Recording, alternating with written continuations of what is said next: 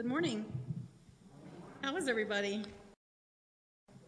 It's amazing through this whole process how God has confirmed this sermon, and I'll share some of that with you in the middle of it. But even this morning, Bob chose these songs having no clue of my sermon, and the words are Keep me singing as I go.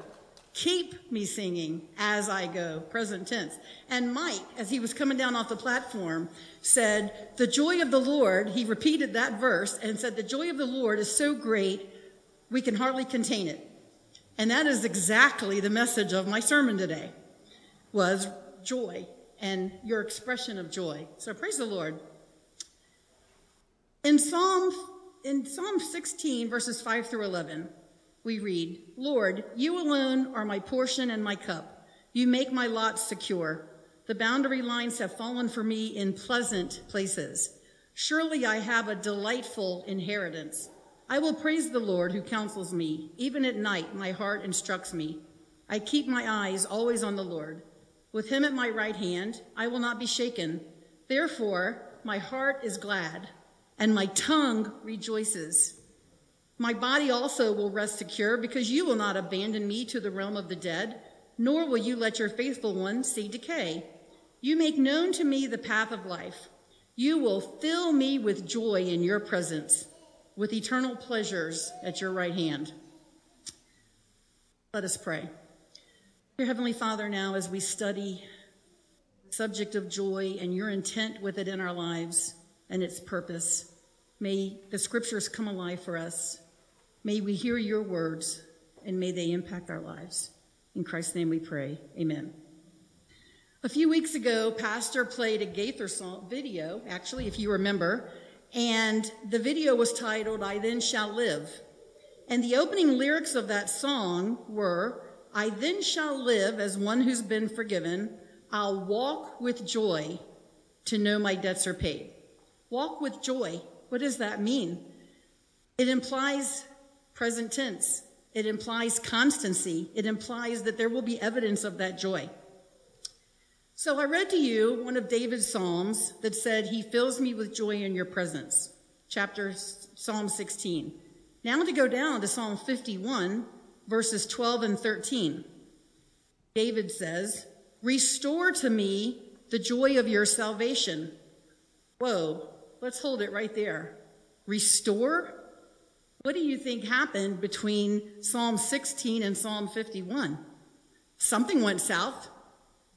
Okay, so David evidently lost his joy. He's having trouble getting it back again. He knows he needs an attitude adjustment.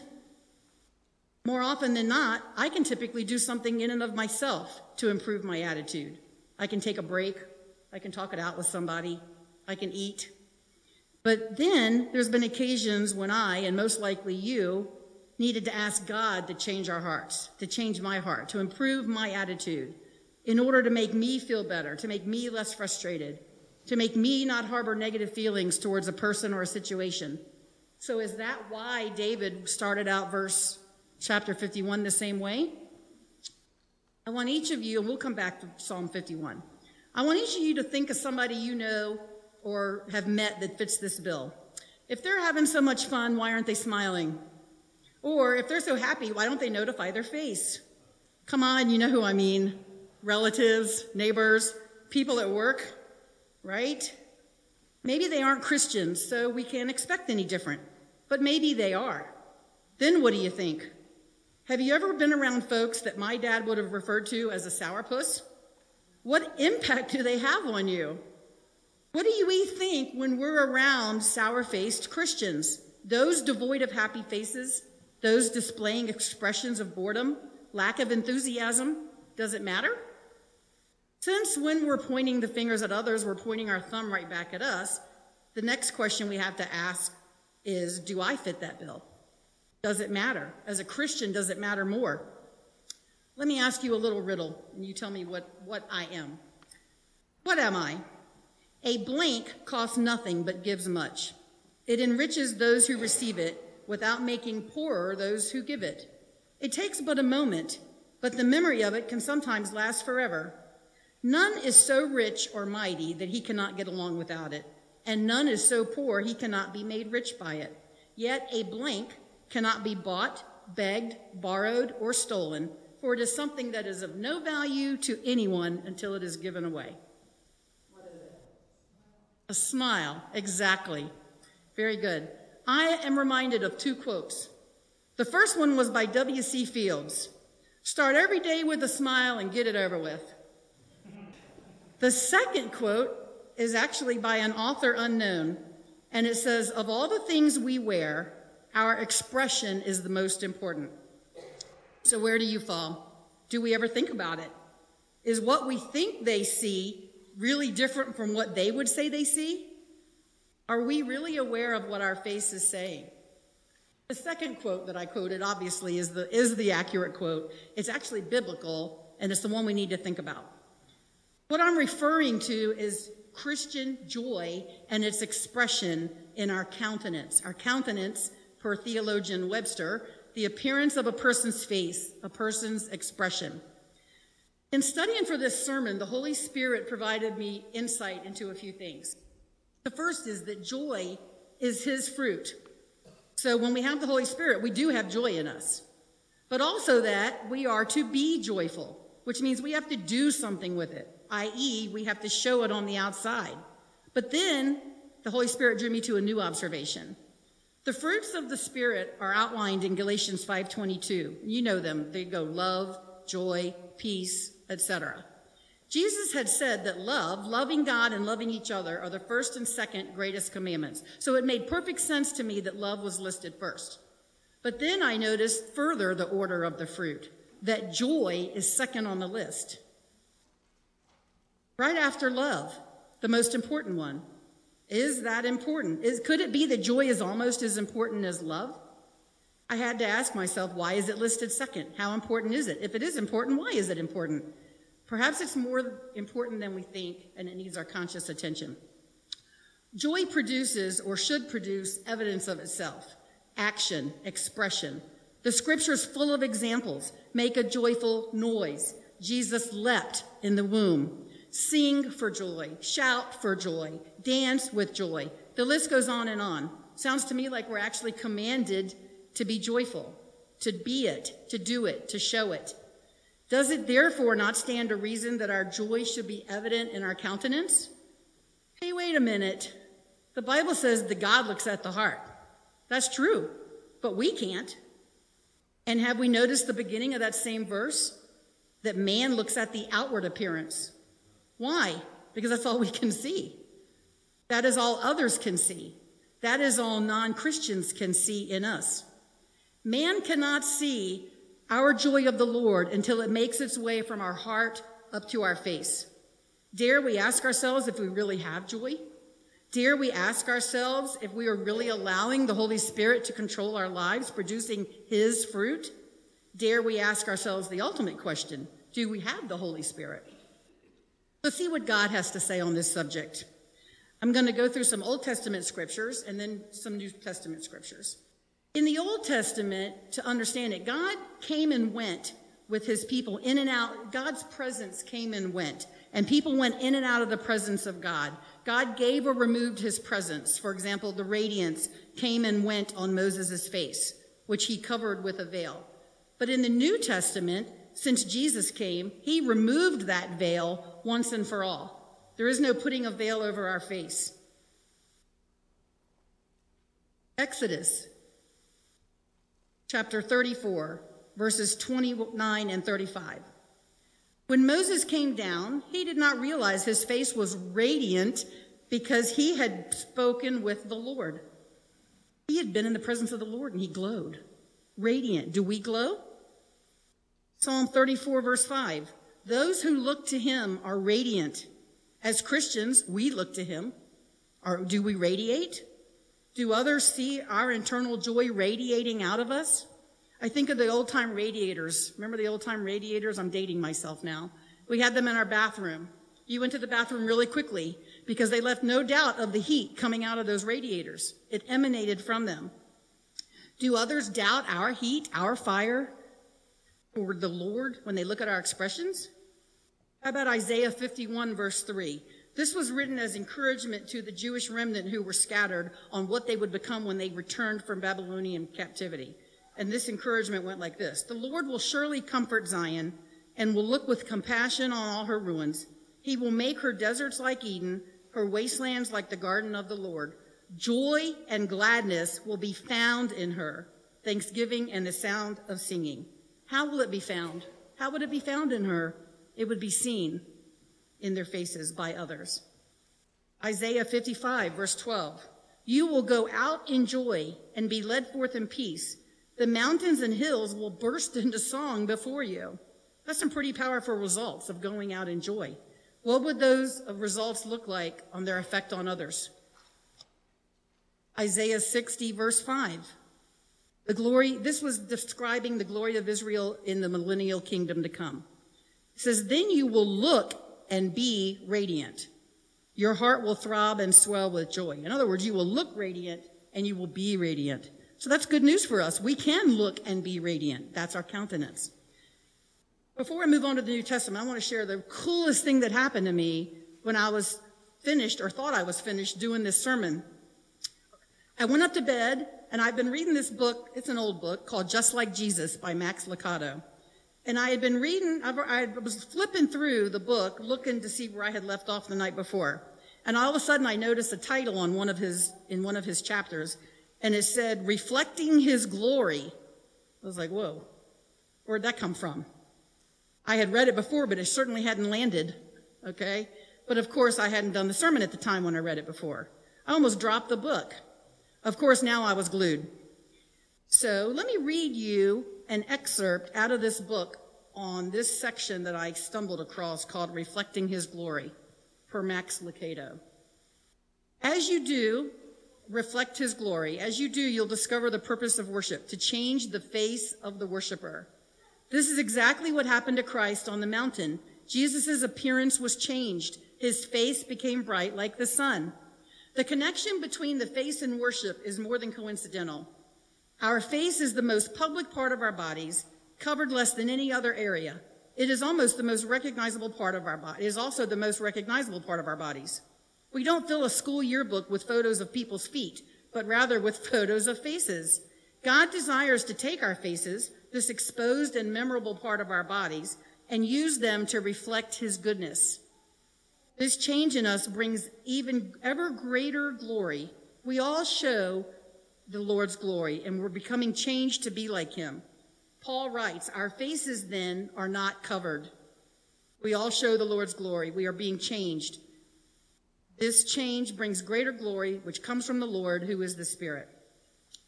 God invites us to see his face so he can change our face. He uses our uncovered faces to display his glory. The transformation isn't easy. The sculptors of Mount Rushmore had a far easier task. Our Lord is up to the task. He loves to change the faces of his children. By his fingers, wrinkles of worry are rubbed away. Shadows of shame and doubt become portraits of grace and trust. He relaxes clenched jaws and smooths furrowed brows. His touch can remove the bags of exhaustion from beneath the eyes and turn tears of despair into tears of peace, which results in clear evidence on our faces and our countenance. So I was dumbstruck. I was sitting in the bed. I had been working on my sermon, was done. Now I had to go back to my sermon because I had all this good stuff from Max Lucado. And it was just so exciting to see that God was confirming what he had given me as the message. He was giving me these gold nuggets with perfect timing. And I just sat there. I got so happy inside as Mike said, it was hard to contain it. I just sat upstairs in the bed and smiled and smiled and smiled. I couldn't stop smiling. I couldn't contain it. I'm not supposed to contain it. I smiled at God. I smiled at the dog. Um, I smiled at everything. If Mark would have walked in, my husband, he would have known I was mental. I just sat there grinning because it was exciting. So what then I realized that that inner joy I had at that moment from reading that confirmation had made it from my heart to my face, and I could not stop smiling. The next morning, I wake up at 6 a.m., and he had quoted in that book, I flipped a little bit forward that night before I went to bed to Romans 12 12. And it said, Let your hope keep you joyful. Be patient in your troubles and pray at all times. Whoa, I couldn't believe my eyes. What word jumped off the page at me was keep. Let it keep you joyful. So then, when I woke up at 6 a.m., I'm like, what if Max Lucado had it wrong? So I ran downstairs, had to see my Bible, had to look up Romans 12 12. There it was. But then I looked up and read verse 11, one verse earlier. And this is what it said Never be lacking in zeal, but keep your spiritual fervor serving the Lord. Okay, by this point, I'm like in total disbelief, speechless, if you can believe that of me. Never lack zeal, never lose your fervor. Trust me, if we can obey God in just that one verse, our faces will follow. Our countenance is going to be there. Our excitement will show, and we will be all smiles, and others will see. Let's go to the New Testament verses. Luke 10 17. Jesus had just sent out 72 people to preach and to heal. The 72, according to Luke, the 72 returned with joy and said, Lord, even the demons submit to us in your name. Now, how did Luke know they had joy? You see it. It showed externally on their faces. Do others see our joy when they see us coming? John chapter 15, verses 10 through 11 and 16. If you obey my commands, you will remain in my love, just as I've obeyed my Father's commands and remain in his love. I have told you this so that my joy may remain in you and that your joy will be complete. And now jump to verse 16. You did not choose me, but I chose you and appointed you to bear fruit, fruit that will last. Hmm. Jesus' clear intention here is that we remain joyful. The first question is why? That leads to the second question, which is in verse 16, I believe, the answer. What is the fruit? Because we're appointed to bear fruit that will last. What is this fruit that we're appointed to bear? Fruit that will last. There's clearly a link here between Jesus mentioning his joy, i.e., that second in the list of the fruit of the Spirit joy, and Jesus did just explicitly mention his joy in those verses. So, what is the fruit that will last? What is the real purpose of that joy, the importance of that joy being constantly with us? Could the fruit that will last be souls? Could our external bearing or portrayal of the fruit of the Spirit of joy or lack thereof have a lasting effect on the kingdom? Let's go to 2 Corinthians chapter 3 verse 18. And we who with unveiled faces all reflect the Lord's glory are being transformed. The question is, what do we reflect? We're expected to reflect his glory. And notice the word unveiled. Since Christ came, as I said earlier, there's no covering up. When our radiance fades, as Moses did, others see us all the time. And what they see is what they get. So, to apply this to our lives, why is this so important? Jesus himself gave us that answer again in John 15, 16. So our joy will be complete and therefore bear fruit that will last. The bottom line is this. Our countenance, our faces, our expressions bear, do have a lasting effect on the kingdom of God because they have the potential to positively or negatively affect others' interest in, desire for, or decision for a relationship with Christ and he is their only point of entry into the kingdom of God. Our countenance tells others something about the Jesus living in us. Salvation brings joy. Living for Jesus is exciting. We must reflect the true Christ. Anything else, we're not portraying truth to others. God wants us to notify our faces continually. God wants us to change our faces to reflect Him to others? Do others see us as excited or lackadaisical? When they see us at church, do we appear engaged or distracted? Do we reflect excitement or boredom? Are we wearing smiles or frowns?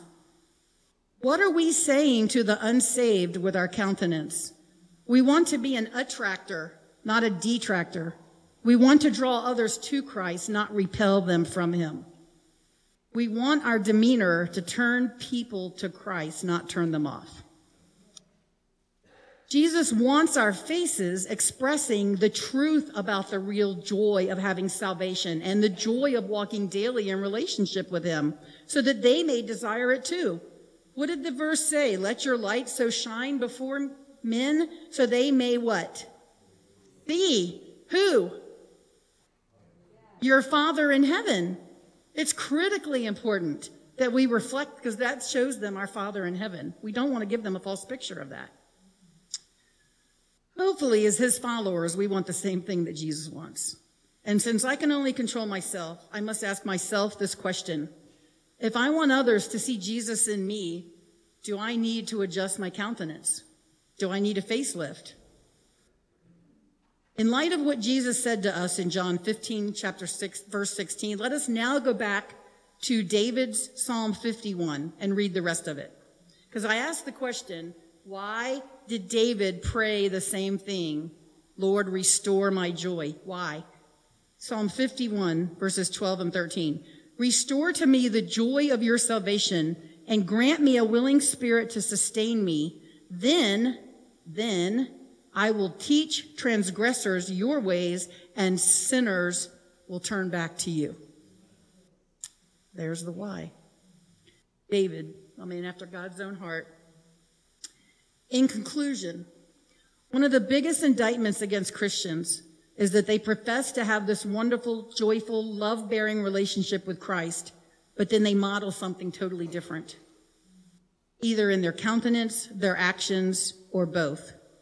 Life with Jesus produces sweet fruit, not sour grapes. I feel sure that all of us want to portray him and the joy of him to others in truth. I hope and pray that I have never inadvertently turned others away from him through my demeanor, my attitude, and or outward expressions. And I could bank on the fact that I have probably done that at some point in time. I pray for forgiveness in that case. And I pray the same for each of us. For heaven's sake, for the sake of the kingdom, for the sake of lost souls, we must constantly be mindful, be aware of what we are really portraying to others. For God is calling us to let our countenance count. Heavenly Father, we thank you for your word. Please forgive us our complacency. Speak to each of us right where we are and keep us ever mindful of the importance of what we project as Christians. Help us be purposeful in our.